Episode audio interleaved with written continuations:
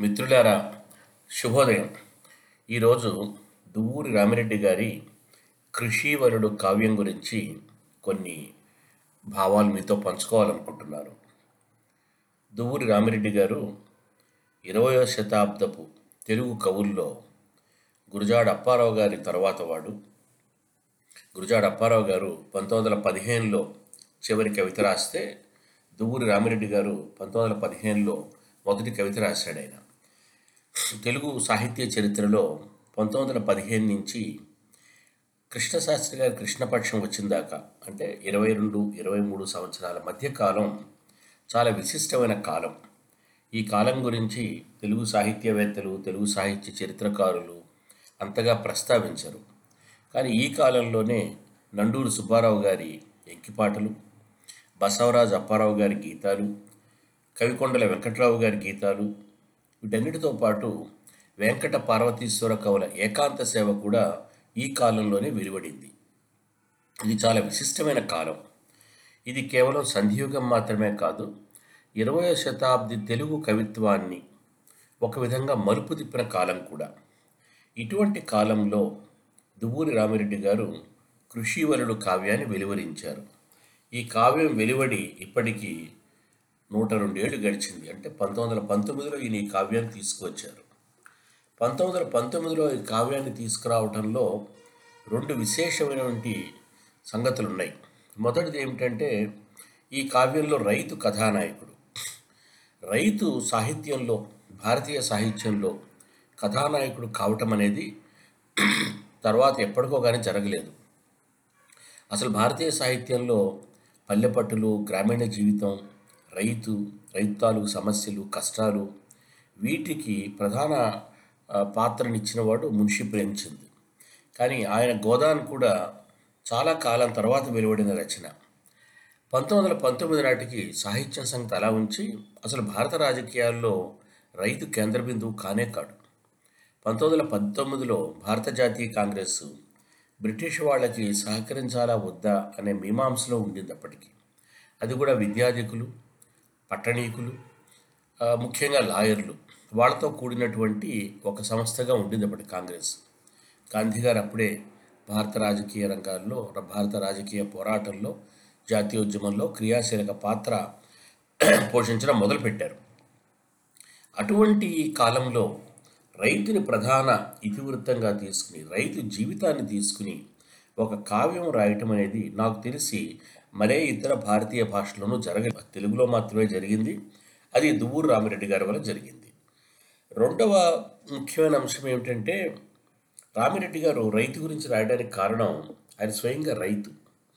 ఆయన ఏదో కాంగ్రెస్ పార్టీ నాయకుడుగానో లేదా ఒక లాయర్గానో లేదా సమాజ ఉద్ధారకుడుగాను ఉంటూ రైతు కష్టాల్ని గమనించి రైతుని ఉద్ధరించాలని ఆ కావ్యాన్ని రాయలేదు. ఆయన స్వయంగా రైతు కాబట్టి రైతు జీవితం జీవించినవాడు కాబట్టి తనకి సుపరిచితమైనటువంటి జీవితాన్ని కావ్య వస్తువుగా గ్రహించి కావ్యం చెప్పినవాడు. ఇలా ఎవరి అనుభవాన్ని వాడు కావ్యంగా చెప్పుకోవాలి? ఎవరి అనుభవాన్ని వాళ్ళు చెప్పుకుంటేనే వాళ్ళ కవిత్వం మరింత ఆథెంటిక్గా ఉంటుందనే భావన తెలుగు సాహిత్యంలో తెలుగు కవిత్వంలో పంతొమ్మిది వందల తొంభై తర్వాత కానీ ప్రధాన స్రవంతి కాలేదు. ఆ విధంగా చూసినప్పుడు దాదాపుగా డెబ్భై ఎనభై ఏళ్ళ ముందే దువ్వూరు రామిరెడ్డి గారు ఇలా ఒకరు తమ స్వీయ అనుభవాల్ని స్వీయ సామాజిక లేదా వ్యక్తిగత వాస్తవిక అనుభవాల్ని ఆధారంగా వాళ్ళ వాళ్ళ వృత్తి జీవితంలో ఎదుర్కొంటున్నటువంటి కష్ట నష్టాల్ని లేదా సమాజం వారికి విధించినటువంటి స్థానం ఆ స్థానంలో వారు ఉన్నటువంటి ఏ ఏ విధంగా వాళ్ళు పాజిట్ అయ్యి ఉన్నారో దాన్ని వివరించే వివరించే విధంగా కవిత్వం చెప్పటం అనేది ఒక విధంగా దువ్వూరు రామిరెడ్డి గారితో మొదలైందని చెప్పాలి. ఈ రెండు అంశాల గురించి కూడా నేను గతంలో రామిరెడ్డి గారి గురించి మాట్లాడినప్పుడు ఈ రెండు అంశాలు చెప్పాను. కానీ ఈసారి ఈ రెండు అంశాలు కాక ఒక కొత్త అంశాన్ని నేను మీ ముందు ఉంచాలనుకుంటున్నాను. అదేమిటంటే కృషివరుడు కావ్యానికి ముందు మాట రాస్తూ కట్టమంచి రామలింగారెడ్డి గారు రామలింగారెడ్డి గారు చాలా చాలా ముందు చూపు కలిగినటువంటి చాలా లోతైనటువంటి గాఢమైనటువంటి దార్శనికుడు సాహిత్యం విషయంలో. చాలాసార్లు ఆయన కవిత్వం గురించి వెలువచ్చిన అభిప్రాయాలు చూస్తే ఆయన కాలం కన్నా చాలా ముందున్నవాడు అని మనకు అర్థమవుతుంది. కవిత్వ తత్వ విచారంలో కూడా చాలా ఆలోచనలు చాలా కొత్తగా చాలా కొత్తగా ఉంటాయి మనకి. ఆనాటి కాలం కన్నా ముందుండి ఆలోచించినటువంటి భావుకులు మాత్రమే అటువంటి మాటలు చెప్పగలుగుతారన్నమాట. ఆయన దీనికి ఒక ముందు మాట రాస్తూ ఆయన ఏమన్నాడంటే ఇటువంటి కవిత్వం యూరోప్లో ఒకటి పాశ్చాత్య భాషలలో పాస్టరల్స్ నాబడు పాశుపాల్యాది గ్రామాంతర వృత్తుల వారి అకృత్రిమ జీవిత స్వభావాదుల వర్ణించు కావ్యములు అనేకములున్నవి. అయ్యవి గ్రీకు లాటిన్ భాషల్లో పుట్టి ఆధునిక ఐరోపా వాంగ్మయములు ఎందును వ్యాపకమునకు వచ్చి ఉన్నవి హైందవ భాషల్లో ఈ తరగతికి చేరిన కావ్యముల్లో శ్రీకృష్ణుని బాల్యక్రీడలు బృందావన జీవితము గోప గోపికా సంచారములు ఎంతయు హృదయరంజకములు. భాగవతమునందలి దశమ స్కందమును విశేషించి ఎర్రాప్రగడ యొక్క హరివంశ పూర్వ భాగమును దేశీయ వాక్ప్రపంచమును వాక్ప్రపంచమున తమస్సు నడంచి చల్లని వెన్నెలను కురిపించుచు చిత్తానందము చేయు చంద్రబింబముల వలెనున్నవి జయదేవకృతమైన గీత గోవిందమును ఇట్టిదియా? ఇది చాలా ఆశ్చర్యకరమైనటువంటి ప్రస్తావన. ఆయన కృషివరుడు గురించి రాస్తూ ఆయన రైతుకు సంబంధించిన సామాజిక సమస్యలు లేదా ఈ ఇటువంటి కావ్యానికి ఈరోజు ఎవరైనా విమర్శకుడు ముందు మాట రాయమంటే ఆయన రైతు సమస్యలు రైతు పోరాటాలు రైతు ఉద్యమాలు వీటి గురించి రాసి ఉండేవాడు.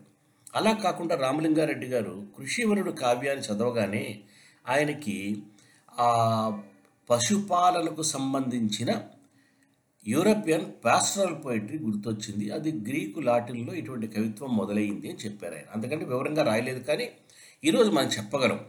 గ్రీకులో థియోక్రిటిస్ అనే కవి వర్క్ అండ్ డేస్ అని ఒక కావ్యం రాశాడు.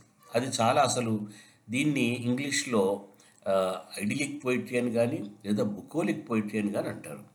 ఈ ఐడిలిక్ బుకోలిక్ పోయిటరీకి మొత్తం యూరోపియన్ సాహిత్యంలోనే ఆద్యుడు థియోక్రిటస్.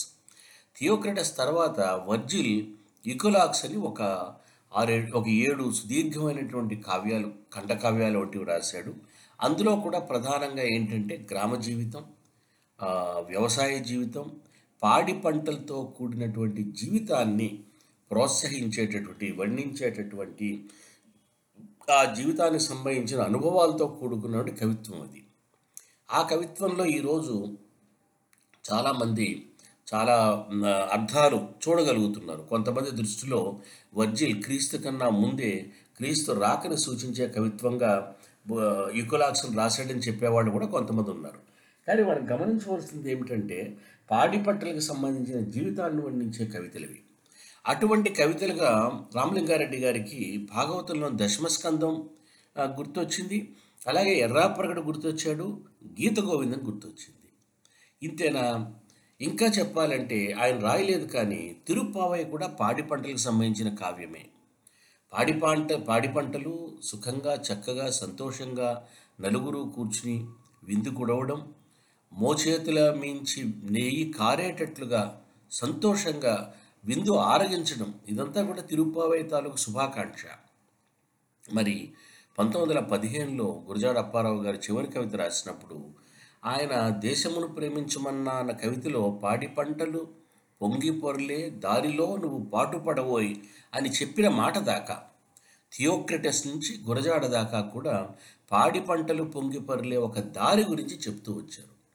అటువంటి పాడి పంటలు పొంగి పొరలే దారిలో ఆ పాడి పంటలు పొంగి పొరలటానికి కారణమైన కృషివలుడి జీవితాన్ని వర్ణించేటువంటి కవిత్వంగా కృషివలుడిని రోజు మనం గుర్తించవలసి ఉంటుంది. ఆ కావ్యానికి ఆ కావ్యాన్ని తిరిగి ఈ మధ్య విజ్ఞాన సరోవర ప్రచురణలు పేరు మీద కొండా లక్ష్మీకాంత్ రెడ్డి అనే ఆయన దీన్ని ప్రచురించారు. దీనికి చాలా సంతోషకర విషయం ఏమిటంటే డాక్టర్ పి యశోదారెడ్డి గారు ఒక చక్కటి వ్యాఖ్యానం ప్రతి పద్యానికి ఒక వ్యాఖ్యానం రాశారు. ఆమె యశోదారెడ్డి కూడా రైతు బిడ్డ కాబట్టి ఆమెకు రైతు జీవితం క్షుణ్ణంగా తెలుసు కాబట్టి రామిరెడ్డి గారు ప్రయోగ పద్యాల్లో ప్రయోగించిన చాలా పదాలకి ఆమె చాలా చక్కటి అర్థాలు. ఆమె ఎంత చక్కటి అర్థాలు ఆమె ఈ వ్యాఖ్యానంలో పొందుపరిచారంటే దీనికి ముందు మాట రాస్తూ డాక్టర్ నారాయణ రెడ్డి ఆయన కూడా ఒక రైతు బిడ్డ కవి విమర్శకుడు పండితుడు అటువంటి వాడే యశోదారెడ్డి గారి వ్యాఖ్యానంలో చాలా కొత్త విషయాలు తనకు తెలిసాయని రాసుకున్నాడు. ఉదాహరణకి ఒక చోట ఆమె రామిరెడ్డి గారు రెడ్డి చుక్క అనే పదం వాడాడు ఆయన. ఆ రెడ్డి చుక్క అంటే వేగు చుక్క అని యశోదారెడ్డి గారు వ్యాఖ్యానం చేశారు. అక్కడ రెడ్డి అనేది శ్రేష్టవాచకం వరవాచకంగా చుక్కల్లో శ్రేష్టమైన చుక్క కాబట్టి దాన్ని రెడ్డి చుక్క అని అన్నాడు ఆయన అని. ఇటువంటి ఇటువంటి పదప్రయోగాలు చాలా పదప్రయోగాలకి యశోదారెడ్డి గారు ఇందులో చక్కటి వ్యాఖ్యానం రాశారు. దీనితో పాటు పేర్కొనవలసింది దువ్వూరి రామిరెడ్డి పైన సాహిత్య అకాడమీకి భారతీయ సాహిత్య నిర్మాతలు శీర్షికన వెలువరించినటువంటి మోనోగ్రాఫ్లో.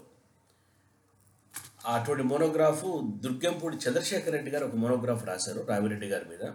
అందులో ఆయన కృషివరుడు కావ్యం గురించి రాస్తూ నలభైవ పేజీ నుంచి నలభై ఐదో పేజీ దాకా ఆయన కృషివరుడు కావ్యంలోని కొన్ని ముఖ్యమైన పద్యాలకి చక్కటి భావార్థాన్ని ఆయన రాశారు ఆయన.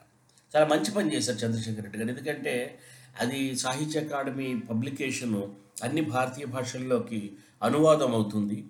అక్కడ తెలుగు పద్యాన్ని మాత్రమే పెట్టి వదిలిపెట్టేస్తే వేరే భాషలోకి అనువదించడం చాలాసార్లు కష్టమవుతుంది.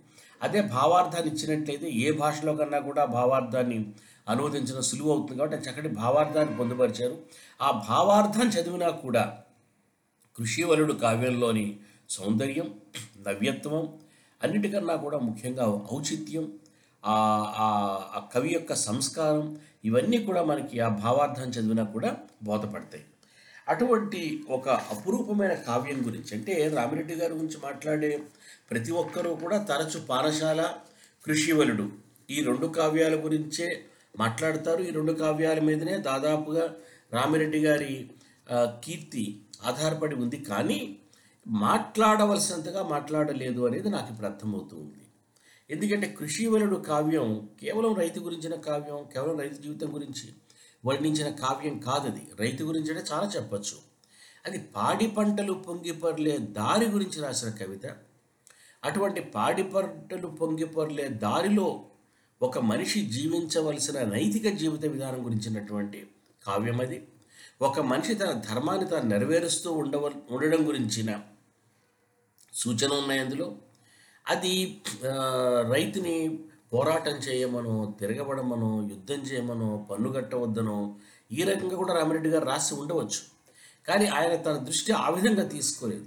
ఆయన రైతు తాలూకు ఆ జీవితంలోని సార్థకతని రైతు జీవితంలో నిరాడంబరతని రైతు జీవితంలో నైతికతని ఈ మూడింటిని ఆ రకంగా ఆయన ఈ కావ్యంలో భారతీయ భక్తి కవులు మధ్యయుగాల నుంచి ఆధునిక యుగాల దాకా భారతదేశంలో భక్తి భక్తి కవిత్వం చెప్పినటువంటి కవులు ఎవరున్నారో నానక్ కానీ కబీర్ కానీ ఇటువంటి లేదా కన్నడ వచన కవులు కానీ ఒక రకంగా చెప్పాలంటే బసవేశ్వరుడు చెప్పినటువంటి కాయకే కైలాస అనే పదానికి ఈ కాయకమే కైలాస అనే పదానికి ఈ ఈ కావ్యాన్ని మనం ఒక విధంగా ఉదాహరణగా చెప్పవచ్చు. కాయకమే కైలాసం అనే మాటనే ఈ మొత్తం కావ్యం అంతా ఉందన్నమాట. ఒక రకంగా ఇది ఒక భక్తి అంటే దేవుడి గురించిన స్తోత్రం దేవుడి గురించినటువంటి జపంతో కూడింది కాకుండా ఆ అంతరాంతరాల్లో తన జీవితాన్ని ఒక ధర్మానికి ఒక సామాజిక ధర్మానికి పది మంది సేవకి తన అంతరంగాన్ని అంకితం అనర్చి ప్రతిఫలాపేక్ష లేకుండా నిస్వార్థంగా నిరాడంబరంగా తనకున్న దాంతో తాను జీవిస్తూ పొదుపుగా జీవిస్తూ ఒకరికి హాని కోరక ఒకరికి కేవలం మంచి మాత్రమే కోరుతూ ఒక మనిషి ఎవరు జీవిస్తాడో అతడే వైష్ణవుడు అని నరసింహత చెప్పిన దానికి సూచనగా లేదా నిదర్శనగా ఉదాహరణగా కృషి వలన మనం చెప్పవచ్చు. ఆ రకంగా కృషివలుడు ఒక వైష్ణవుడు ఒక శైవుడు ఒక వీరశైవుడు ఒక క్రైస్తవుడు ఒక బౌద్ధుడు కూడా. అటువంటి ఆ- ఆ సూచనలో ఆ రకమైనటువంటి డైమెన్షన్లో కృషివలుడు కావ్యాన్ని చదివినప్పుడు అంటే అది తెలిసి చదవడం కాదు. మన కావ్యం చదివిన తర్వాత చదువుతూ ఉండగానే మనకు ఆ డైమెన్షన్ గోచరిస్తుంది అనమాట చాలా అద్భుతంగా అనిపిస్తుంది. అసలు మొట్టమొదటి కావ్యం మొదలు పెడుతూనే మొట్టమొదటి వాక్యమే సమయం అమూల్యము సమయమమూల్యము. ఒక్క నిమిషంబు వృధాచన గ్రమ్మరింప నేరము. మన యాయువా త్రుటి పరంపరయౌట నిరింగి నిద్ర మాంద్యమును తొలంగి మీ పనుల నారయుడో జనులారయంచు డంబముగ మెడన్ నిగిడ్చి కృకవాకము కూసెడి నింటి కొప్పునన్. సమయం చాలా అమూల్యం. ఒక్క నిమిషం కూడా వృధా చేయడానికి మనకు సాధ్యం కాదు. మన జీవితమా క్షణాలు క్షణ క్షణభంగురం వంటిది. కాబట్టి మీ నిద్ర మా నీ నిద్ర పక్కన పెట్టి పనులు మొదలు పెట్టండి. ప్రజలారా అని చెప్తున్నట్లుగా కోడి ఇంటి కప్పు మీద నిలబడి మెడ నిగిడ్చి ఆ, కొక్కురోకమని కూసింది అని ఈయన కావ్యాన్ని మొదలుపెట్టాడు. రామిరెడ్డి గారి కావ్యాలు సాధారణంగా సూర్యోదయంతో మొదలవుతాయి సూర్యాస్తమయంతో ముగుస్తాయి. ఇది కూడా సూర్యోదయంతో మొదలైంది. ప్రాచీన కావ్య ఆరంభాలకి ఇది భిన్నమైనటువంటిది. ఇందులో ఇష్టదేవతా స్థుతి కానీ మరొక స్థుతి కానీ ఏమీ లేదు. ఇది కేవలం సూర్యోదయం అవుతోంది. ఒక కోడి కుక్కరోకోను కుయ్యటం. అంటే ఇది ఒక రకంగా చెప్పాలంటే ఆధునిక కవిత్వం ఆధునిక కవిత్వం అంటే కేవలం మనం ఛందస్సుకు సంబంధించి వచ్చిన విప్లవాన్ని మాత్రమే ఆధునిక కవిత్వంగా భావిస్తూ వచ్చాం. పద్యాన్ని పక్కన పెట్టారా? గేయాన్ని మొదలు పెట్టారా? మాత్రా ఛందస్సు పట్టుకున్నారా? దీన్ని బట్టి మాత్రమే మన ఛందస్సుని బట్టి మాత్రమే ఆధునిక కవిత్వాన్ని గుర్తించడం మొదలుపెట్టాం కాబట్టి రామిరెడ్డి గారి కవిత్వంలోని ఆధునికత మనకు బోధపడలేదు. ఆధునికత భావ సంబంధి కూడా. నీకన్నా ముందున్నటువంటి పూర్వ సంప్రదాయాల్ని పక్కన పెట్టి కొత్త సంప్రదాయం చాలా లౌకికమైన సంప్రదాయం ఇహలోక జీవితానికి సంబంధించిన సంప్రదాయం పూర్తిగా extremely secular extremely human extremely this worldly ప్రారంభంతో ఈ కావ్యం మొదలవుతుంది చూడండి. అది మొదలు పెట్టడమే ఒక కోడి ఇంటి మీద నిలబడి కుక్కురొక్కుని కూసిందని మొదలు పెడుతున్నప్పుడు సమయం అమూల్యము. అది ఈ కావ్యం అంతా కూడా రామిరెడ్డి గారి జీవితం అంతా కూడా అట్లా గడిచింది. యాభై రెండేళ్ళ జీవితంలో ఆయన చెయ్యని పని లేదు. ఆయన కవి కథకుడు నాటకకర్త ఆయన శాస్త్రవేత్త సినిమా దర్శకుడు చిత్రకారుడు అనువాదకుడు. ఆయన పారసీక భాష మొత్తం ఆరు రోజుల్లో నేర్చుకున్నట్టు ఆయన. ఆరు రోజుల్లో ఆరు రోజుల్లో నేర్చుకోవడం ఏమిటి? ఉమర్ ఖయ్యాం రుబాయితుల అను- అనుసృజన మొదలు పెట్టడం ఏంటి? వెంట వెంటనే జరిగిపోయాయి. పది భాషలు వచ్చాయి ఆయనకి. పది భాషల్లో ప్రావీణ్యం సంపాదించాడు ఆయన. ఒక్క క్షణం వృధా చేయలేదు జీవితం అంతా కూడా? అందుకని ఈ కావ్యం సమయం అమూల్యము ఒక్క నిమిషంబు వృధాచన గమ్మరింపవే క్రమరింప నేరము. మన యాయువా త్రుటి పరంపర యౌట నిరింగి నిద్ర మాంద్యమును తొలంగి మీ పనుల నారయుడో జనులారయంచు డంబముగ మెడన్ నిగిడ్చి కృకవాకము కూసడి నింటి కొప్పునన్. వడకుచు పాడు మేల్కొలుపు పాటకు రాటము ఝుమ్మమంచు ఝుమ్ముమంచు. చేసడి మధురారవంబు శృతి చెలువు వహింపగా రాజు కొనగా ముంగడ నిడికొన్న కుంపటి సెగన్ సొగియించుచు అమ్మలొక్కలొక్కడ గుమికూడిని ఊ నూల్ వడకు నిత్తరి దోచను రెడ్డి చుక్కయున్. గ్రామీణ స్త్రీలు తెలతెలవారుగానే రాట్నం మీద నూలు వడుకుతూ మేల్కొలుపు పాటలకు తోడుగా రాట్నం చేసే ఝుంకారం ఆ మధుర ధ్వని ఆ పాటలు శృతి కలుపుతున్నట్లు చెవులకు ఇంపు చెవులకు ఇంపు కూరుస్తుంటే చలి కాగడానికి ముందుంచుకున్న కుంపట్లో నిప్పు బాగా రాజుకునేలాగా ఊది చలిగాచుకుంటూ అమ్మలక్కలందరూ నూలు వడుకుతుండగా రెడ్డి చుక్క పొడిచిందిట. వడకుచు పాడు మేల్కొలుపు పాటకు రాటము జుమ్ము మంచు. చేసడి మధురారవంబు శృతి చెల్వు వయింపగా రాజు కొనగా ముంగడ నిడికొన్న కుంపటి సెగన్ సొగియించుచు. అమ్మలొక్కలొక్కడ గుమికూడి నూలు వడకు నిత్తరి దోచను రెడ్డి చుక్కయున్.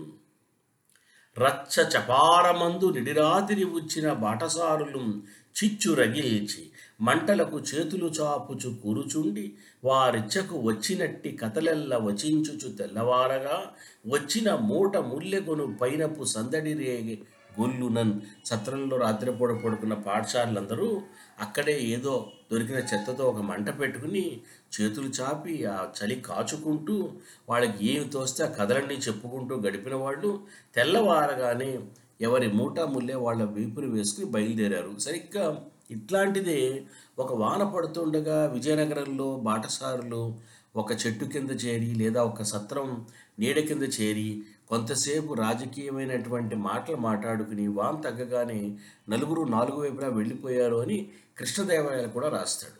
ఒక రకంగా చెప్పాలంటే తెలుగు సాహిత్యంలో వర్ష ఋతు కవులు ఇద్దరు. దక్కిన కవులు వసంత ఋతు కవులు ఉన్నారు మనకి శరద్ ఋతు కవులు ఉన్నారు గ్రీష్మ ఋతు కవులు కూడా ఉన్నారు. కానీ వర్ష ఋతు కవులు మాత్రం ఇద్దరే. ఒకరు కృష్ణదేవరాయలు ఆయన మా మాస్టారు మూర్తీభవించిన వర్ష ఋతువు అన్నాడు. రెండవది రామిరెడ్డి గారు. రామిరెడ్డి గారు అసలు దాదాపుగా ఆయన ఒక ఆరేళ్ళ పాటు ఆయన కావ్యాలన్నీ కూడా ఈ తొలకరి రోజుల్లో పొలం పనులు మొదలయ్యే రోజుల్లోనే వానలు మొదలయ్యే రోజుల్లోనే ఆయన కావ్యాలు రాశాను అని చెప్పుకున్నాడు. ఆయన కవిగా ఆయన వర్ష కవి ఆయన. అమ్మీ తూర్పు తెల్లవారనికలెమ్మాయంచనన్ మూలిగి మంచం డిగ్గక బుజ్జగించినను. పో చాల్చాలు వేణీళ్ళు లేకెమ్మైనే పలుదోముకుందు చలిలో. ఇంతాగడంబాయటం చమ్మం కూతురు కోపగించుకును కన్యాత్వంపు గారామునన్. అర్థమవుతుంది కదా? అరుణ మయూఖముల్ తరులతాంతర మార్గము దూరి గేహ గోపురముల ప్రాకు పొద్దు ఒడువం తరుణంబుల నీటి కోసమై సరసులకేగు కాపు నెరజాణల నూపుర మంజులార్భటుల్ నెరసె ప్రభాతమన్ శిశువు నేర్చడి ముద్దుల మాటలోయనన్. ఇట్లాగా ఆయన మొదలు పెట్టడం ఒక ప్రభాత వేళ. ఒక గ్రామంలో ఒక పల్లెటూళ్ళలో తెల్లవారుజాము చలికాల పల్లె చలికాలపు తెల్లవారుజామున ఎట్లాగా తెల్లవారిందని మొదలు పెడతాడనమాట మొదలుపెట్టి నెమ్మదిగా ఆయన ఏం చెప్తాడంటే ముఖ్యంగా ఆయన పని. మన పని చేసుకున్న అవమానమే ప్రాచి పనులు వనర్చుచున్ వనిత అతి ప్రసా అతి ప్రయాసమున పరువులిడం గనుగోవే. కావడింగొని సరసీజలంబులను కోపము సేయక తెచ్చి ఇచ్చి కాంతను పరితోషపెట్టుము. వృధాచరవెప్పుడు నట్టి సాయములు. చూడు మీ ఆవిడ పొద్దున్న లేచి పరిగెడుతుంది. పాచిపనులు చేసుకోవడానికి ఆయా యూనో తొందర తొందరగా ఉరుకులు పెడుతుంటే కనబట్లేదా నీకు? లే లేచి కావడి తీసుకుని వెళ్ళి చెరువు దగ్గరికి వెళ్ళి నీళ్ళు తీసుకొచ్చి ఆమెని ఆమెకు సహకరించి నువ్వు ఆమె సంతోషపెట్టు అటువంటి సహాయాలు వృధా పోవు. అట్లనే సోమరిపోతవై జనకు సూక్తుల లక్ష్యము చేసి కొంటె పోరాముల పొద్దుపుచ్చకు నిరర్థక భూములనైన చెమ్మటన్ శ్యామల సస్యవంతముగా సల్పెడు కాపులు ఓగులైన ఇంకోమెడవారలెవ్వరు జనోత్కరము సరసాన్నదాతలై. ఇలా చెప్తూ ఇక ఆయన ఉదయం ఎట్లా ఉంటుంది? ఆ ఉదయం తాలూకు వర్ణన. అప్పుడప్పుడే విచ్చి అలరు చేమంతుల కమ్మని నెత్తావి కదలుకొనగా అప్పుడప్పుడే విచ్చి అలరు చేమంతుల కమ్మని నెత్తావి గడలు కొనగా రత్న కంబళమట్లు రాణించు బీలుల పలువన్నె పువ్వులు బరిసి విరియ వ్రాలబండిన రజనాల కేదారంబు పంట లక్ష్మికి ఆటపట్టుగాగా ప్రొద్దు నిక్కులు సోగి పొగమంచు మబ్బులు బంగారు వలిపంపు పగిదివ్రేల. ఈ నిమేషమందు ఇలా ఎల్ల నందమై స్వర్గ్య శిల్పి ఇంద్రజాల శక్తి వ్రాసినట్టి చిత్ర పటమన వెలసిల్లే తొంగి చూడుమిప్పుడు తూర్పు దిక్కు. రామిరెడ్డి గారిలో ఒక విశేషం ఏంటంటే ఆయన చిత్రకారుడు కూడా. చాలామంది విమర్శకులు సహజంగానే చాలా సమంజసంగానే ఆయన కృషివలుడిని ఏకకాలంలో కావ్యము చిత్రలేఖనం అని కూడా అన్నారు. ఇందులో చాలా పద్యాల్లో ఆ చిత్రలేఖనం. ఆ చిత్రలేఖనాన్ని ఆయన ఎట్లా కుంచెతో కొన్నిసార్లు ఒక చక్కటి తూలిక లాంటి ఒక ఒక క్విల్ ఒక ఒక క్విల్ పెన్ అనమాట ఒక ఒక తూలికతో చిత్రించినట్లుగా ఒక అది ఉదాహరణకి వ్రాలిన కొప్పు లోపలి పులరేకులు సడలి ఒక్కొక్కటి జారుచుండ బరువంపు రొమ్ముపై పయ్యద చినుగుళ్ళు గాలికి నట్టిట్టు కదలియాడ ఎలుగెత్తి పాడెడి ఏలలు విని బాటసారు లెక్క సకెము సలుపుచుండ. తమ్ములంబూత తవిలిన వాతెరపై పలుచాలు నవ్వకయ్య నవ్వ. చేతి కొడవలి జుడుపుచు చిన్నెలాడి కన్నె మాలత పిడిచుట్టి మున్న మున్న మునువు తరిగెడి ఇంటికి పోవువేళ సందెడోదే ఈలేవే కర్షక కుమారా. ఎంత ఎంత అందమైనటువంటి సుకుమారమైన పద్యం అంటే దీనికి యశోదారెడ్డి గారు ఇట్లాగా తాత్పర్యం ఇస్తున్నారు. ఉదయం అంతా పనిచేయటంతో కొప్పు సడలి తురుముకున్న పువ్వులు వాడుతూ పూలరెక్కలు వాడుతుండగా బలసిన రొమ్ములపై కప్పుకున్న కొంగు చిరుగులు గాలికి కదులుతుండగా కొంగు చిరుగులు గొంతెత్తి ఏలపాటలు పాడుతూ ఉంటే త్రోవ నడిచడి బాటసారులు ఆ పాటలు విని పరిహాసం చేస్తూ ఉంటే తమలపాకు సేవనం వల్ల ఎరుపు వారిన పెదవిపై పళ్ళ వరస ఆమె నవ్వకయే నవ్వినట్లు కనిపిస్తూ ఉండగా చేతి కొడవలిని ఝిళిపిస్తూ పిడి చుట్టు చుట్టి అందరికన్నా తొలుతగా తన భాగంలో గడ్డి తరుగుతున్న ఆ వన్నె చిన్నెల చిన్నదైన మాలెత ఇంటికి వెళ్ళుతూ ఉంటే ఓ సందెడు ఓదెను ఇయ్యలేవా? కర్షక యువకుడా అంటున్నాడు కవి. అంటే ఓదే అంటే ఒక కట్ట. ఒక వరి కట్ట ఒక కొంకుల కట్ట. ఆమె అట్లా జాగ్రత్తగా పనులంతా చేసి మొదటే ఆ మొదటి వరుసలోనే ఉండి గడ్డి తిరిగి ఇంటికి వెళుతున్న ఆమె ఇంటికి వెళుతూ ఉండగా ఆమె చేతిలో ఒక ఒరికంకి పెట్టలేవా ఒక ఓదిని ఇవ్వలేవా రైతు బిడ్డ అని అడుగుతున్నాడు అని. ఇది చాలా చాలా అపురూపమైన పద్యం. అసలు ఒక రై ఒక వజ్రం ఒక రత్నం అన్నమాట. తెలుగు సాహిత్యంలో ఇరవై శతాబ్ది తెలుగు సాహిత్యంలో ఎవరికంటా పడకుండా మిగిలిపోయినటువంటి ఒక అపురూపమైన వజ్రం లాంటి కవిత ఇది. వ్రాలిన కొప్పులోపలి పులరేకులు సడలి ఒక్కొక్కటి జారుచుండ బరువంపు రొమ్ముపై పయ్యద చినుగుళ్ళు గాలికి నట్టిట్టు కదలియాడ ఎలుగెత్తి పాడెడి ఏలలు విని బాటసారు లెక్క సకము సలుపుచుండ తమ్ములంబోత తవిలిన వాతెరపై పలుచాలు నవ్వకయ్య నవ్వ చేతి కొడవలి జడుపు చుచ్చినెలాడి కన్నె మాలత పిడి చుట్టి మున్న మున్న మునువు మునువు తరిగడి. ఇవన్నీ కూడా రైతు పదాలు. మునువు అంటే ఏమిటి? మునువు అంటే అని చెప్తున్నది ఈ భాగం తనది అంటూ ఎడమ కుడి చేతులతో పంటను కోయడం. ఈ పదాన్ని తెలంగాణలో మునుములు బారలు వరుసలని కూడా అంటారు అని యశోదారెడ్డి రాసింది. అంటే ఒక రైతు పదజాలం రైతు పదాలు రైతు పదచిత్రాలు అలాగే ఇట్లాంటి పద్యాలు ఈమె ఒక చిత్రకారు ఒక చిత్రకారులాగా రాసినటువంటి ఈ పద్యాలు చెలియా ఇత్తరి నిన్ను కనుగొనిన నా చిత్తంబు తపార్థమై కలగుం. కష్ట కుటుంబ కార్యములనే కాలంబు నిర్మగ్నమై మెలగంజూతు. మంచి చీర రవికల్ మేలవు అలంకారములు తలంపబోవు. తలైన దువ్వవు ఇక లేదా మేర నీపాటుకున్ అసలు రామిరెడ్డి గారి నేను ఇంతకుముందు ఒకసారి ప్రసంగిస్తూ రామిరెడ్డి గారి కవిత్వంలో పదరామణీయ కథ అంటే అక్షరరామణీయ కథ భావరామణీయ కథలతో పాటు సంస్కార రామణీయ కథ కూడా ఉంటుంది అని చెప్పాను నేను.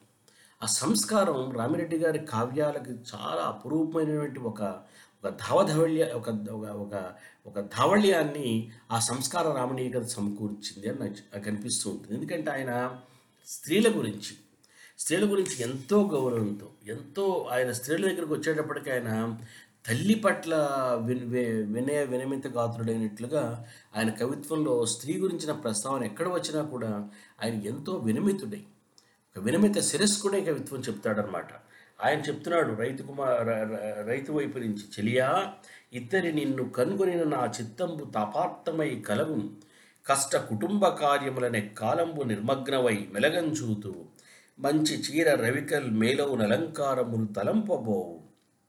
తలైన దువ్వవు. ఇక లేదా మేర నీపాటుకును యశోదారెడ్డి గారి భావార్థం ఇట్లా ఉంది. సఖీ ఇప్పుడు నిన్ను చూస్తూ ఉంటే నా మనసు బాధతో కుమురుతూ దీనంగా ఉంది. ఈ విధంగా కష్టతరమని ఇంటి పనుల్లో ఇంకా ఎంతకాలం మునిగి ఉంటావు? నీకు మంచి చీరలు రవికలు కావాలని ఎప్పుడూ కోరవు. మంచి మంచి నగలు కావాలని ఏనాడూ కోరవు. పోనీ తలైనా దువ్వుకొని సింగారించుకోవు. ఈ నీ కష్టానికి ఇక హద్దంటూ లేదా అంటూ జాలితో కవి ఆమెను ప్రశ్నిస్తున్నాడు. అంతేకాకుండా ఆమె ఏమందంటే చెలియా అనే పదం స్నేహాద్రతకు చిహ్నంగా వాడబడింది అని. రామిరెడ్డి గారి కన్నా ముందు కొద్దిగా ముందు రాయపురాల సుబ్బారావు గారు లలిత కష్టకమల లాంటి కావ్యాలు రాశాడు ఆయన. అందులో ఆయన స్త్రీ పురుష అనురాగాన్ని ఒక అమలిన స్నేహంగా చిత్రించడానికి వర్ణించడానికి ప్రయత్నం చేశారు. కానీ అది చాలా వరకు కృత్రిమంగా ఉండేటువంటి ఒక ధోరణి అని రామిరెడ్డి గారు కూడా అనుకున్నాడు. కానీ రామిరెడ్డి గారి కవిత్వంలో ఆ అది ఆ స్త్రీ పురుష స్నేహం ఇట్లా అప్రయత్నంగా స్వాభావికంగా అకృత్రిమంగా చెలియా అన్న ఒక్క పదంలో చెలియా అనే పదంతో మొదలుపెట్టడంతో చెలియా అనగానే మనం ఏమనుకుంటాం? ఆ తర్వాత ఒక ప్రేమని ఏదో ప్రేమ అంటే ఒక మరొక విధమైనటువంటి రా రాగపూరితమైనటువంటి ప్రేమ ఏదో అక్కడ వ్యక్తమవుతూ అనుకుంటాం కానీ ఇక్కడ చలియా అన్న మాట తర్వాత అంత ఆత్మీయత అంత స్నేహపిచ్ఛియత ఆ పద్యంలో వెల్లివిరియడం అనేది మనకు చాలా ఆశ్చర్యం కలిగిస్తుంది సంతోషం కూడా కలిగిస్తుంది అనమాట సరదా కూడా. పడేనట.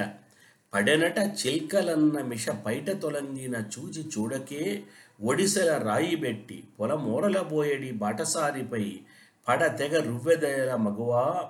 ఇటులంపడు చుందనాల ఇటులంపడు చుందనాల తుందుడుకు తనంబుని ఎడద తొందర వెట్టెని నిజమే కదా? చిలికలు పడ్డాయనే నెపంతో ఒడిసెల్లో రాయి పెట్టి తన పైట జారుతుంటే కూడా చూచి చూడనట్లుగా పొలం పక్కన పోయడి బాటసారిపై పడేట్లుగా ఎందుకు రువ్వుతున్నావు తల్లి? వయస్సులో కనిపించే దుడుకు పని అంటే అనాలోచితంగా యవన ప్రభావంతో స్ఫురించే భావన నీ మనస్సును తొందరించిందా? అవును. ఆ వయస్సు గది సహజమే. అయినా తొందరపాటు తగదు అని కవి బుద్ధులు చెప్తున్నాడు అని యశోదారెడ్డి గారు ఈ పద్యం గురించి చెప్తోందామె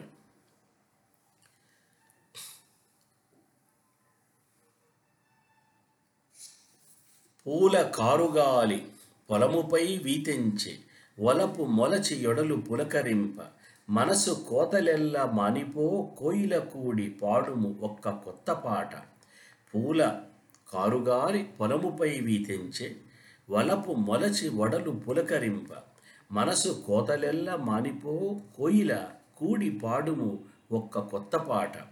పూలకారు గాలి వసంతఋతు గాలి మొలకలెత్తి శరీరం పులకరించేట్లుగా పొలాలపై వీస్తూ ఉంది.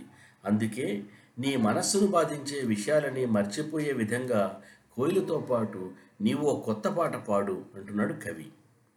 అలాగే ఇట్లాంటి పద్యాలు ప్రతి ఒక్క పద్యం కూడా మనం చదువుకోవచ్చు పదే పదే చదివి సంతోషించవచ్చు. ఆ పద్యాలతో పాటు మనం ఆ- ఆ ప్రపంచంలోకి ఆ రైతు ప్రపంచంలోకి అందులో సుఖం ఉంది కష్టం ఉంది ఆనందం ఉంది ఎండ ఉంది వాన ఉంది చలి ఉంది ఆ పద్యాలు చెప్తున్నప్పుడు తరువుల కోటరంబులకు తారెను పక్షికులంబు. బర్రెలును సరసుల జొచ్చే రోజుచు కనంబడరెవ్వరు దారులందు. ఈ సరణి సచేతన ప్రకృతి చల్లదనంబున కాసచేయ మేనెరియగ నీవు మాత్రం ఇటులేల శ్రమించద వెర్ర టెండలను. ముందేమో చలికాలపు రాత్రులు చలికాలపు ఉదయాల్ని చెప్పిన కవి ఇప్పుడు ఎండాకాలం గురించి చెప్తున్నాడు. పక్షి జాతులన్నీ తమ గూళ్ళైన చెట్ల తొరలకు చేరుకున్నాయి. బర్రెలు రోజుతూ రొప్పుతూ చల్లదనం కోసం చెరువుల్లో చొరబడుతున్నాయి. దారుల్లో ఎవరూ కనబడడం లేదు. ఈ విధంగా ప్రాణవంతమైన ప్రకృతి సమస్తం చల్లదనం కోసం ఆశిస్తూ అపేక్షిస్తూ ఉంటే నువ్వు మాత్రం నీడకపోయి కూర్చోక తీవ్రమైన ఈ ఎర్రటి ఎండలో శరీరం వేడెక్కి బాధపడగా ఇట్లా ఎందుకు శ్రమిస్తున్నావు? అంటూ ఎదమెత్తనతో కవి ప్రశ్నిస్తున్నాడు. అలాగే ఆ సమయంలో అట్లాంటి ఎర్రటి ఎండవేళ అతడి భార్య అతడి కోసం అన్నం తెస్తున్న దృశ్యం. బాటల వేడి దుమ్ములకు పాదములం చిరుబొబ్బలెత్త క్రీయూటగా జమ్మటల్ మొగము నుండి తొరంగగా కూటి దుత్తతో పాటల గంతి వచ్చెడిని. పాపము. వేగమ నీట మునిగి అచ్చోటనే మజ్జిగన్నము రుచులు వచియింపుము నారగింపుమి. ఈ పాటల గంధి ఈ పాటల గంధి ప్రబంధ కాలం నుంచి ఆధునిక కవిత్వంలో కూడా ప్రవేశించింది. పాటలాధరి పాట పాడగా తాటివనమున ఆగిచంద్రుడు తాను చెవియొగ్గన్ అని గురజాడంటే ఈయనేమంటున్నాడు? కూటి దుత్తతో పాటల గంధి వచ్చడిని ఆ కూటి దుత్తని పాటల గంధిని కలిపి ఒక సంయోజనం చేయడంలోనే ఆ సౌందర్యం అంతా ఉంది. తరుణి ధూడుల కాళ్ళు గాలరని సంతాపంబునం కాంతునిం చిరుముర్రాడగా గేహ నిర్వహణము సేద్యంబు సాగంగా ఇద్దరు కష్టింప కుటుంబ రక్షణము సాధ్యంబవును. భిన్నాధ్వసం చరణాసక్త హయద్వయంబు రథమును సంతంబుగా లాగునే భిన్నాధ్వసం చరణాసక్త హయద్వయంబు. రెండు వైపులా గుర్రాలు చెరొక వైపు లాగుతూ ఉంటే ఆ రథం సరిగ్గా నడుస్తుందా? మీద్దరూ కలిసి ఒకరికొకరు తోడుగా ఉంటూ మీ సంసార రథాన్ని నడుపుకోండి అని చెప్పడం అన్నమాట. ఇటువంటి పద్యాలు చాలా అందమైన పద్యాలు పూవున్ తేనియలారయించి మధుప వ్యూహము కర్ణప్రియంబై వర్ధిల్లు మనోజ్ఞ గీతముల రాగాలాపము చేయగా నీ వేళ కలఝంకృతిన్ స్వరములెంతే నైక్యముం బొంద కాంతా వాకో ఒక పల్లెటూరి పదమైనం చిత్తముప్పొంగగన్. వెలగల రత్నభూషలను వేలకు దాల్చిన నిన్నుగాంచు నిన్నుగాంచుచో కలుగదు ప్రేమ భర్తకు వికస్వరమౌ వదనారవిందమందొలికెడు ముద్దులే నగవులొక్క నిమేషము తోపకున్న భూషలు ప్రణయానుబంధ సదృశ్యములు కావు కులాంగనాళికిన్. విలువైన రత్నాభరణాలు నిండుగా అలంకరించుకున్న నిన్ను చూసి నీ భర్తకేమి సంతోషం కలగదు. నీవు అలంకరించుకున్న అమూల్యాభరణాలు ఆయనకు నీపై ప్రేమను నింపవు. వికసించిన నీ ముఖపద్మంలో ముద్దులకే చిరునవ్వులే నీకు సర్వాలంకారులు. ఆ నవ్వు ఆ ప్రసన్నత ఒక్క క్షణం కనిపించకపోతే నీ భర్త తలడిల్లిపోతాడు. అందుకే కులస్త్రీ సమూహానికి భూషణాది అలంకారాలు ప్రేమానుబంధంతో సాటిరావు అంటూ కవి భార్యాభర్తల అన్యోన్యతకు అగ్రపీఠాన్ని కల్పిస్తున్నాడు అని ఆమె యశోదరుడిగా చెప్తున్నారు.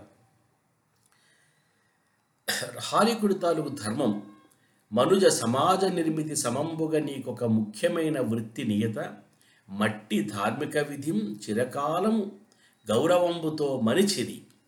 నీ పితామహులు అమాంద్య సుశీలురు సర్వవృత్తి పావన కృషి జీవనైక పరిపాలన లోకహితార్థకాంక్షులై. మను సమాజ నిర్మితి సమంబుగా నీకొక ముఖ్యమైన వృత్తి నియతము. అట్టి ధార్మిక విధిం చిరకాలము గౌరవంబుతో మనిచిరి.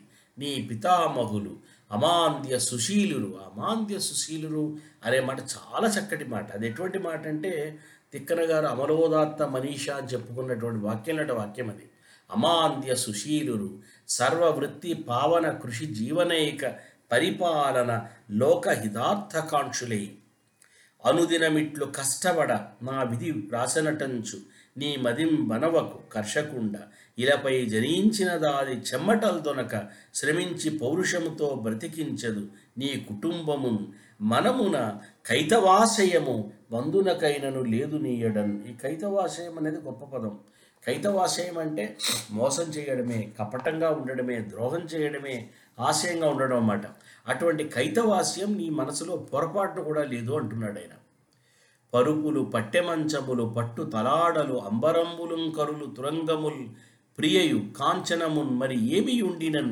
ధర సకలంబు సొంతమైనందని ఓదు మనుష్య తృష్ణ తత్పరిచితులైన వారి నడపాయన తృప్తి నిసర్గ శత్రుతన్ పరుపులు పట్టెమంచాలు పట్టుదిడ్లు పట్టు వస్త్రాలు ఏనుగులు గుర్రాలు ప్రియురాలు బంగారము మొదలైనవి ఉన్నా వీటిని మించి ఇంకేమైనా విలాస వస్తువులు ఉన్నా వీటిని మించి సుఖ సంపత్తులు కలిగి ఉన్నా ఇవే కాక భూమి సమస్తం తనదైన ఆ మనిషికి ఉన్న తృష్ణ మాత్రం తృప్తిని పొందదు. ఇంకా కావాలనే దాహం మాత్రం తీరదు. కానీ స్వాభావికమైన శత్రుత్వంతో అంటే తృష్ణకు తృప్తికి ఉన్న విరోధంతో ఆ తృష్ణతో పరిచితులైన వారిని మాత్రం తృప్తి విడనాడుతుంది. అంటే తృప్తి తృష్ణ కలవాళ్ళకి తృప్తి అనే మాట ఉండదు. తృష్ణకు తృప్తికి బద్ధవైరమని కవి అభిప్రాయపడ్డాడు అని యశోధరెడ్డి గారు అంటున్నారన్నమాట. ఈ విధంగా ఆయన మధ్య మధ్యలో కొద్ది ఋతువర్ణం చేస్తాడు. మధ్యలో తన భావాల్ని రైతుతో పంచుకుంటాడు. రాజుకి రాజుకి రైతుకి మధ్య ఉన్న భేదాన్ని తృష్ణకి తృప్తికి మధ్య ఉన్న భేదాన్ని ఆశకి ఆశతో సంబంధం లేనటువంటి ఒక తన ధర్మాన్ని నెరవేర్చే ఒక నైతికతకి మధ్య ఉన్న భేదాన్ని చెప్తాడు. ఆ మధ్యలో ఆయన రకరకాలుగా చెప్తూ వానలు మొదలైనప్పుడు అలా వర్షాగమ లక్ష్మి దివ్యానేక వర్ణంబులన్ పొరుపుం నవాబ్దమాల ఎదుగో భూభృశిరోలంకృతిం తలపించుం కనుగొమ్ము. వాయునేతిం తద్దేశముంబాసి కొంగల బారుల్ వెనువెంటనంట శకలాకారంబులన్ వచ్చెడిన్. రాబోయే వర్షలక్ష్మి రేఖంటూ సంతోషించేటట్లుగా దివ్యమైన అనేక రంగులతో సింగారాలకే ఈ నూతన మేఘమాల పర్వతరాజు తలను అలంకరించిన తలచిక్కు అనే అలంకారాలను తలపింపచేస్తుంది. ఈ మబ్బుల సమూహమంతా గాలి తాకిడికి ఆ ప్రదేశాన్ని విడిచి కొంగల వెరసలు తను వెంట వెంబడిస్తూ రాగా శకలాకారంలో కనిపిస్తున్నాయి చూశావా కర్షగా అంటున్నాడు కవి. బావికి నీటికై అరుగు పల్లెతలు అమ్ముధరమ్ముగాంచి అప్పా వినువీధి హాలికుల పాలిటి దైవమే అబ్బుదాకృతి భావి ఫలోదయ ప్రకట భావమునం చనుదించి అంచు మోదావృత చిత్తలై సరసమాడుచు పోయెదరో కృషివల. పొలమున కంచెగా మొలిచి పువ్వులు పూచెడు కేతకంబులు ఉజ్వల కుసుమోపహారముల పత్ర పుటంబుల నుంచి మారుతాచరిత కిసా మారుతాచరిత కిసాలయోచ్చలన చాతురి పిలిచెడు చేరబోయి తక్కలిక పరిగ్రహించి కులకాంతకు కానుక ఇమ్ము తమ్ముడా ప్రావృడంబోధలక్ష్మి ఆవాసమునకు పారగట్టిన నవరత్న తోరణంబునాగ కోమల శబల వర్ణములతోడ ఇంద్ర చాపంబు శోభిల్లె నిదిగో చూడు. వాన తూనీగలాకాశ పథమునందు మధుర ఝుంకారరవములు మందలించే. చల్లగాలికి ఉరుగప్పలెల్ల మడుల బెకబెక మటంచు కూసెడి వికట ఋతుల. తటములకు ఆకాశమునకంతరము లేక నీల నిరదమాలలు వ్రేలుచుంట నేలపై మిన్ను పడనీక నిలుపుచుండు స్తంభముల రంగ గిరులు దృశ్యంబులయ్యే. వరిమళ్ళకు ఆకాశానికి పూర్తిగా భేదం తెలియరాకుండా నల్లటి మేఘమాలికలు వేలాడుతూ ఉంటే ఆ సందర్భంగా కొండలన్నీ ఆకాశం వచ్చి భూమి మీద పడకుండా నిలవరిస్తున్న స్తంభాల్లా కనిపిస్తున్నాయి అని అంటున్నాడు కవి. తటములకు ఆకాశమునకు అంతరము లేక నీల నీరదమాలలు వ్రేలుచుంట. నేలపై మిన్ను పడనీక నిలుపుచుండు. స్తంభములనంగా గిరులు దృశ్యంబులయ్యే. ఇది దాదాపుగా కృష్ణదేవరాయలు గారు ఎటువంటి వర్ష ఋతువర్ణం చేశాడో దానితో సమానమైన వర్ష ఋతువర్ణం అనమాట తెల్ల పట్టు మసీనుల తెరలలోన ఆడుకొనుచుండు పసిపాప అరుపు అరువుదోప వాన ముత్యాలు కూర్చిన వలల తెరల దిన రమామణి మృదుకాంతి తిరుగుచుండే.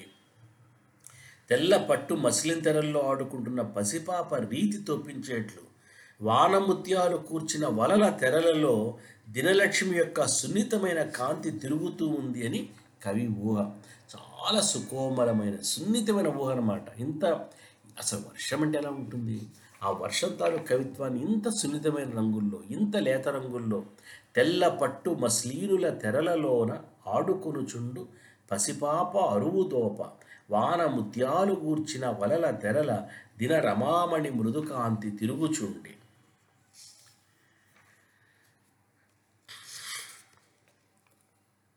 ఇక ఆ సందర్భంలో ఆ, ఆ వాన పడుతున్నప్పుడు అక్కడ ఉన్నటువంటి దృశ్యాలు. అవన్నీ కూడా చాలా చక్కటి దృశ్యాలు చూస్తాడు ఆయన.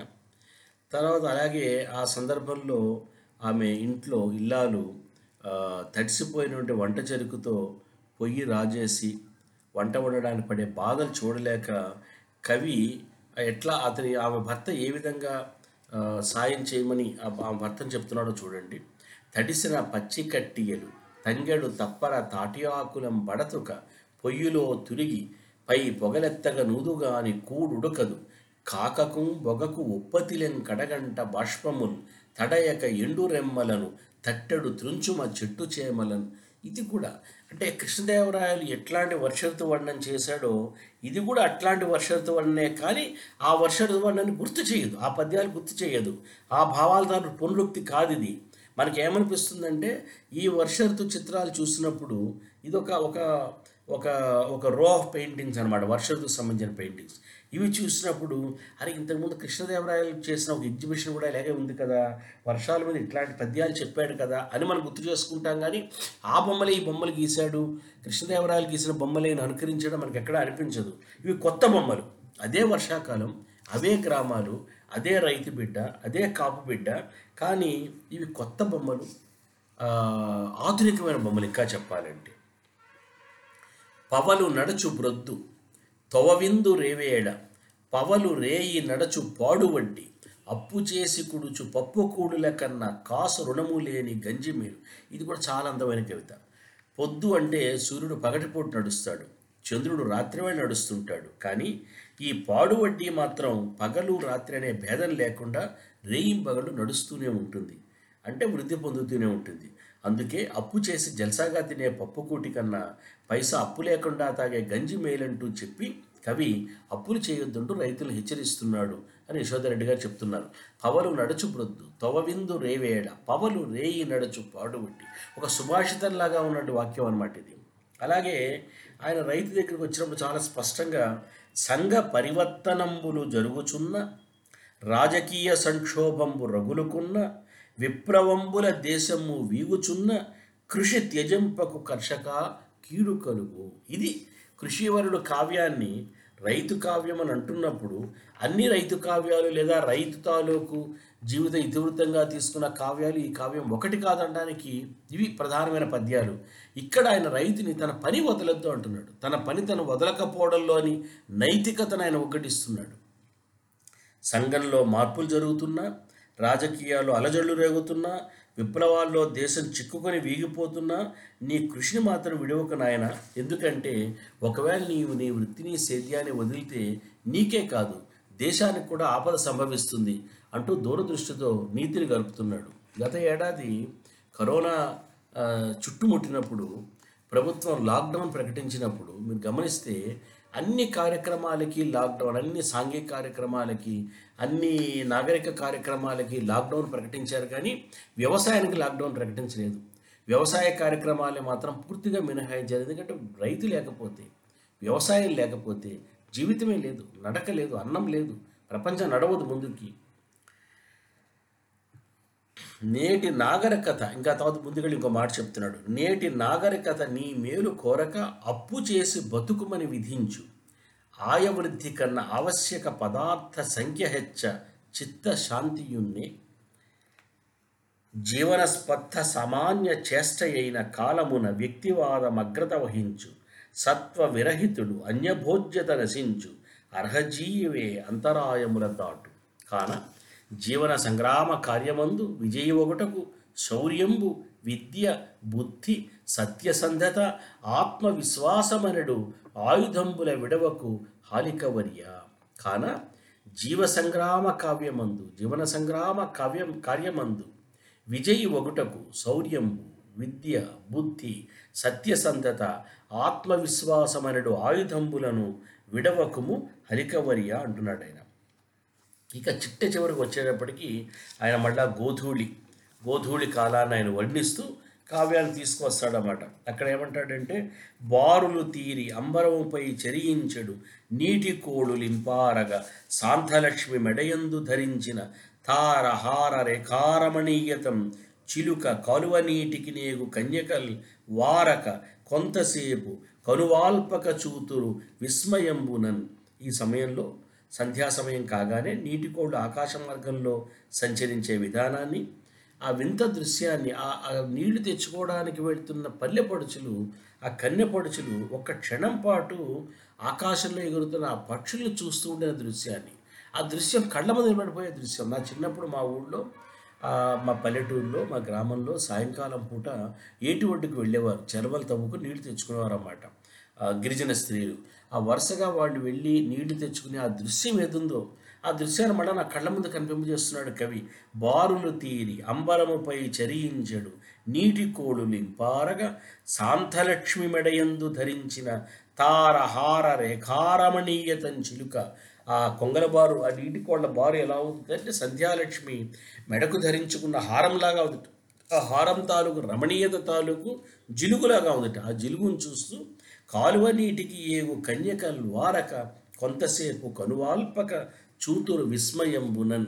ఒక పద్యం ఎప్పుడు మన మనసులో చిత్రితమైపోతుందంటే ఆ దృశ్యం స్వభావరమణీయంగా ఉండాలి. ఆ దృశ్యంలో ఒక చిన్న కల్పన ఉండాలి. వాటన్నిటికన్నా ముఖ్యంగా కవి కొంతసేపు ఆ దృశ్యం దగ్గర ఆగిపోయి ఉండాలి. కవి ఆగిపోతే మనం కూడా ఆగిపోతాం. కవి ఆగకుండా తొందర తొందరగా రాసుకు వెళ్తూ ఇలా రాస్తే బాగుంటుందేమో అని రాస్తే అక్కడ మన ఆగం మనకు తెలిసిపోతుంది. కవి అట్లా కాలం ఒడ్డున ఆ ఆ పల్లెటూరి స్త్రీలు నీళ్ళు తెచ్చుకోవడానికి వెళుతూ ఒక క్షణం పాటు ఆగి ఆకాశంలో ఎగురుతున్న పక్షుల్ని చూసినప్పుడు ఆగిపోయాడు మన్ను కూడా అక్కడ ఆగిపోయేట్టు చేస్తున్నాడు అనమాట ఒక విధంగా చెప్పాలంటే ఇది ఒక రకమైన మేఘ సందేశ కావ్యమే. మేఘ సందేశం అంతా కూడా ఇదే ఉంది. మేఘ సందేశంలో మేఘం ద్వారా రాయబారం చేయడం ఉంది. ఇక్కడ మేఘం అవసరమే లేదు ఎందుకంటే ఈ కవి స్వయంగా రైతు బిడ్డ. కాబట్టి పొలంలో ఇంట్లో గ్రామంలో రైతు రైతు కుటుంబం రైతు జీవితం చుట్టూతా ఆయన సమస్త జీవితాన్ని ఆకాశాన్ని భూమిని కలుపుతూ ఇట్లాంటి పద్యాలు రాశాడు ఆయన. గోపద ధూళి ధూసరిత గోపకుమారులు కాపు పిల్లలు మూపున కర్రలు చలిది బోనపుదుత్తలు చంకలోన పెన్ మోపడు దూడపల్పులిడి మోహన వెడురవంబు సేయుచున్ మాపటి వేళగా పశుల మందలు తోల్కొని వచ్చి రెండ్లకున్ ఈ కావ్యం చదవగానే రామలింగారెడ్డి గారికి జయదేవుడి గీత గోవిందము భాగవతము ఎర్రాపరగడ హరివంశము ఎందుకు గుర్తొచ్చాయండి ఇట్లాంటి పద్యం వల్ల. ఇది నిజంగా ఒక రామిరెడ్డి గారే వనకుమారి అనే తన కావ్యానికి ముందు మాట రాసుకుంటూ తనది గోపాలక కవిత్వము అని రాశాడు ఆయన అంటే పేస్టరల్ పోయిటరీ అనే మాటను రామిరెడ్డి గారు గోపాలక కవిత్వము అని తెలుగులో ఒక పద ప్రయోగాన్ని చేశాడు ఆయన ఇది నిజంగా గోపాలక కవిత్వం. గోపద ధూళి మొదలవడమే గో గోధూళితో మొదలైంది. గోపద ధూళి దూసరిత గోప కుమారులు గోధూళి ధూసరిత కొమవేషం గో- గోధూళి గోధూళి ధూసరిత గోపవేషం. గోపాల బాలక శతైరనువంద్యమానం. సాయంతనే ప్రతిగృహం పశుబంధనార్థం. గచ్చంత మచ్యుత శిశుం ప్రణతోస్మి నిత్యమన్నాడు లీలాశుకుడు. అట్లాంటి గోపద ధూళి ధూసరిత గోప కుమారులు కాపు పిల్లలు మూపున కర్రలు చలిది బోనపు దుత్తలు చంకలోన పెన్ మోపెడు దూడపల్పులు ఇడి మోహన వేడురవంబు సేయుచున మోహన వేడురవం అనే మాటలో మొత్తం సంగీతం ఉంది. మోహన వేడురవంబు సేయుచున్ మాపడి వేళగా పశుల మందలు తోల్కొని వచ్చి రెండ్లకును యశోదారెడ్డి గారు ఏమంటున్నారంటే ఈ పద్యంలో గోధూళి సమయంలో పశువుల కాపరులు గొల్లలు తమ తమ ఇండ్లకు చేరే విధానం వర్ణించబడింది. ఈ పద్యాన్ని చదువుతూ ఉంటే వారి వర్ణనలో కృష్ణుని బాలకీడులు వర్ణించిన ఎర్రని లీలగా భాషిస్తాడు. మాపటి వేళ ముసి ముసి చీకట్లు పడుతుండగా గోపద ధూళితో దుమ్ము పులుముకున్న గొల్ల పిల్లలు కాపు పిల్లలు వీపులపైన కర్రలు చల్ది అన్నపు దుత్తలు పెట్టుకుని చంకలో పెద్ద మోపెడు దూడపల్పులు కుక్కుని పిల్లల గోవిని మనోహరంగా ఊదుతూ పశువుల మందలను తోలుకుంటూ ఇంట్లోకి వచ్చారట. ఇంకా ఒక సరదా స- ఇంకా సరదాగా ఉంటే మరొక బొమ్మ గీస్తాడు. అదేమిటంటే స్వారి చేయు నిత్య భావంబు కలిగింప బర్రెనెక్కి వచ్చు బాలుడొకడు. వాని కింద తోయి వరకు బర్రెను బాది సంతసింతునితర సకులు నగుచు. ఒకడు పల్లెటూళ్ళు చాలా తరచుగా కనిపించే దృశ్యం ఇది. ఒకడు బరెనెక్కి పిల్లవాడు వస్తున్నాడు. అది చూస్తే ప్రతి వాళ్ళకి ఏమనిపిస్తుందంటే ఆ, తమకు కూడా తమకు కూడా అట్లా బరినెక్కాలి అనే భావన కలుగుతుంది. అది ఒక చాలా ఒక గేదె మీద పిల్లవాడు ఎక్కి రావడం అనేది నేను కూడా నా నిర్వికల్ప సంగీతంలో కవితలో రాశాను. ఒక పిక ఒక పిల్లవాడు గేదెనెక్కి తామరతుడు తీస్తూ ఉంటాడు అని. ఈ గే ఈ గేదెనెక్కి పిల్లవాడు కనవి స్వారీ చేస్తూ రావడం అనేది పల్లెటూరు తాలూకు సహజ సాధారణ దృశ్యం. అట్లా పిల్లవాడు వచ్చినప్పుడు తక్కిన పిల్లవాళ్ళు వాడి కింద పడదోసేదాకా ఆ బరిని బాగుతూ నవ్వుతూ ఉంటారు. ఇది ఒక చాలా సాధారణమైన దృశ్యం. ఈ దృశ్యాన్ని పట్టుకు రావడంతో అంటే ఈ కృషివరుడు కావ్యం ఎలా ఉంటుందంటే ఇది ఒక ప్రబోధ కావ్యం అనడానికి లేదు.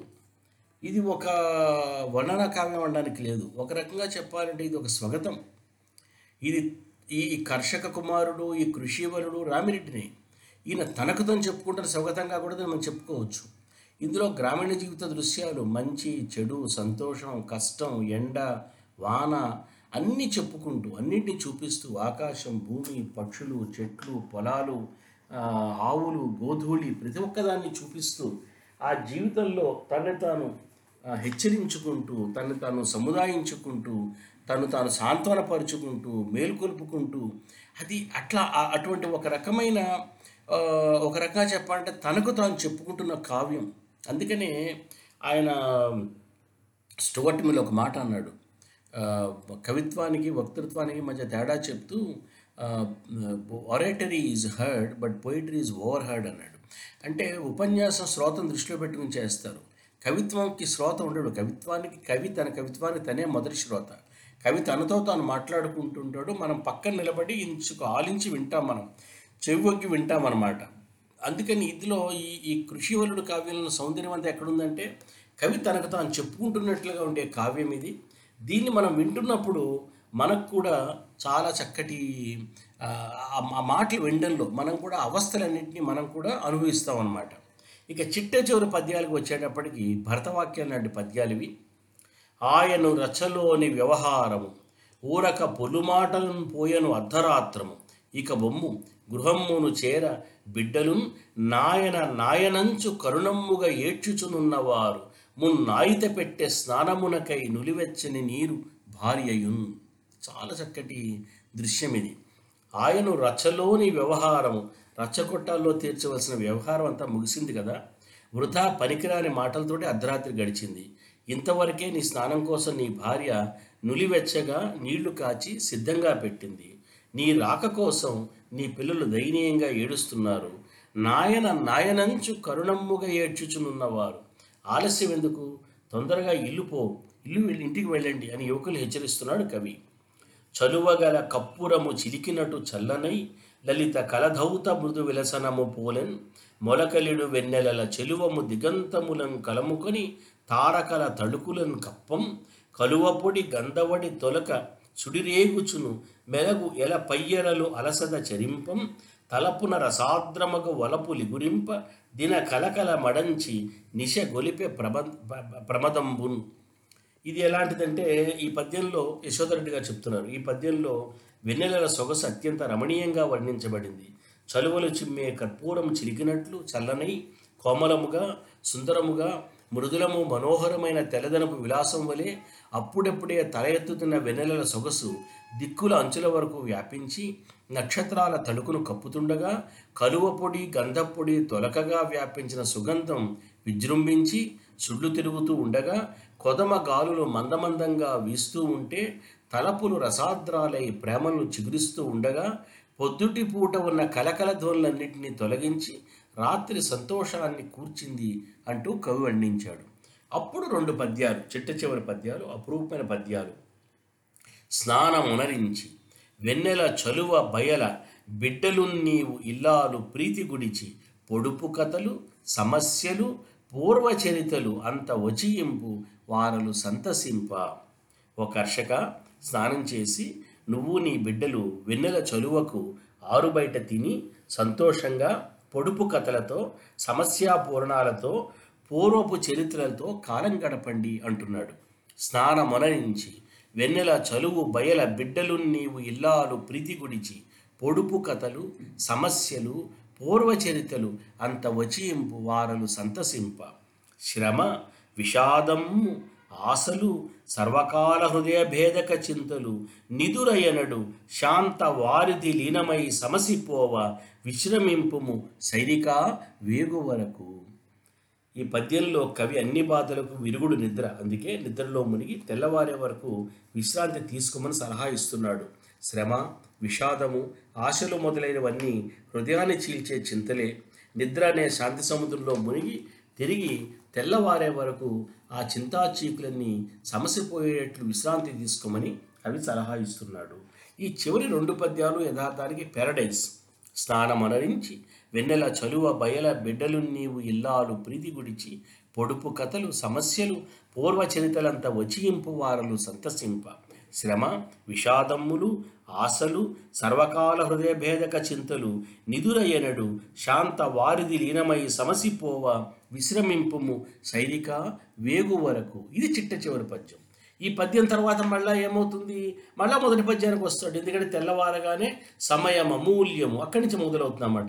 సమయం అమూల్యము. ఒక్క నిమిషంబు వృథాచన క్రమ్మరింపనేరము మన యాయువా త్రుటి పరంపర యౌట ఎరింగి నిద్ర మాంద్యమును తొలంగి మీ పనుల నారాయుడో జనులారయంచు డంబముగా మెడన్ నిగిడ్చి కృకవాకము కూసడి నింటి కొప్పునన్ మళ్ళా తెల్లవారుతుంది. అంటే ఈ కావ్యం నాకేమనిపించిందంటే యథార్థానికి వేద వేదకాలంలో వేద ఋషులు కవిత్వం చెప్పినప్పుడు వాళ్ళు ఇలాగ రాసుకున్నారు. సంతోషంగా గడుపుదాం మనకి నూరు షరతులు గడుపుదాం నూరు షరతులు ఆనందంగా గడుపుదాం రాసుకున్నారు. రాత్రిని కీర్తించారు తెల్లవారుగానే ఉషస్సు కోసం ఎదురు చూశారు కలిసి కష్టపడదామన్నారు అన్నం సంపాదిద్దాం అన్నం బహుకూర్వీత అన్నాన్ని వృద్ధి చేద్దాం అనుకున్నారు. ఆ ఋగ్వేద ఋషులు ఎట్లాంటి జీవితాన్ని ఎటువంటి పూర్తి లౌకిక అది ఋగ్వేదం అంతా కూడా ఇహలోకపరమైన కవిత్వం అది. ఈ లోకాన్ని ఈ లోకంలో మనుషులు కలిసి సంతోషంగా గడపడాన్ని సంతోషంగా నూరు షరతులు గడపడాన్ని ఋగ్వేదం కీర్తించింది. అటువంటి దాన్ని భక్తి కవులు దానిలోనే మ- పది మంది మనుషులు కలిసి కష్టపడి జీవించడంలో ఉండే సంతోషాన్ని భక్తి కవులు కూడా భగవంతుడిగా భావించారు వాళ్ళు. కష్టపడి పని చేయడంలోనే కైలాసం ఉందని బసవన్ అన్నప్పుడు దాని అర్థం అదే. అటువంటి భావానే గురజాడ అప్పారావు గారు పాడి పంటలు పొంగిపొరలే దారిలో నువ్వు పాటుపడవోయ్. ఈశ్వరోమని మనుషులుంటే దేశమేగది బాగుపడునోయ్.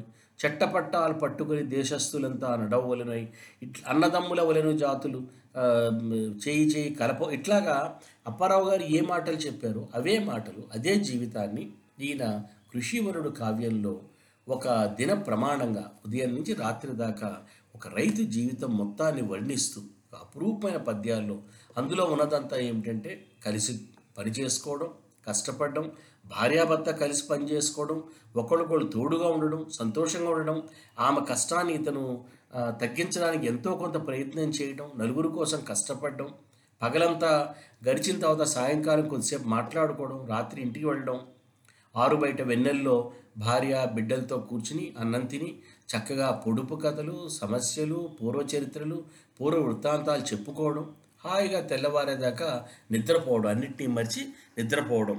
ఇటువంటి పరిపూర్ణమైన ఇహలోక సంతోషంతో కూడినటువంటి ఒక జీవితాన్ని ఎంతో రమణీయంగా రామిరెడ్డి గారు కృషివళ్ళు కావ్యంలో వర్ణించారు. యుగ యుగాలుగా ఉన్నటువంటి ఆ బుకోలిక్ ఐడిలిక్ పోయిటరీ అది థియోక్రిటస్ వర్జిల్ మొదలుకొని గురజాడ అప్పారావు దాకా ఆండాళ్ మొదలుకొని నానక్ దాకా భక్తి కవులు మహాకవులు ఋషుల్లాంటి కవులు ఎటువంటి వ్యక్తిగత సామాజిక కౌటుంబిక జీవితాన్ని కలగన్నారో ఆ జీవితాన్ని పరిపూర్ణంగా వర్ణించిన కావ్యం కృషివరుడు.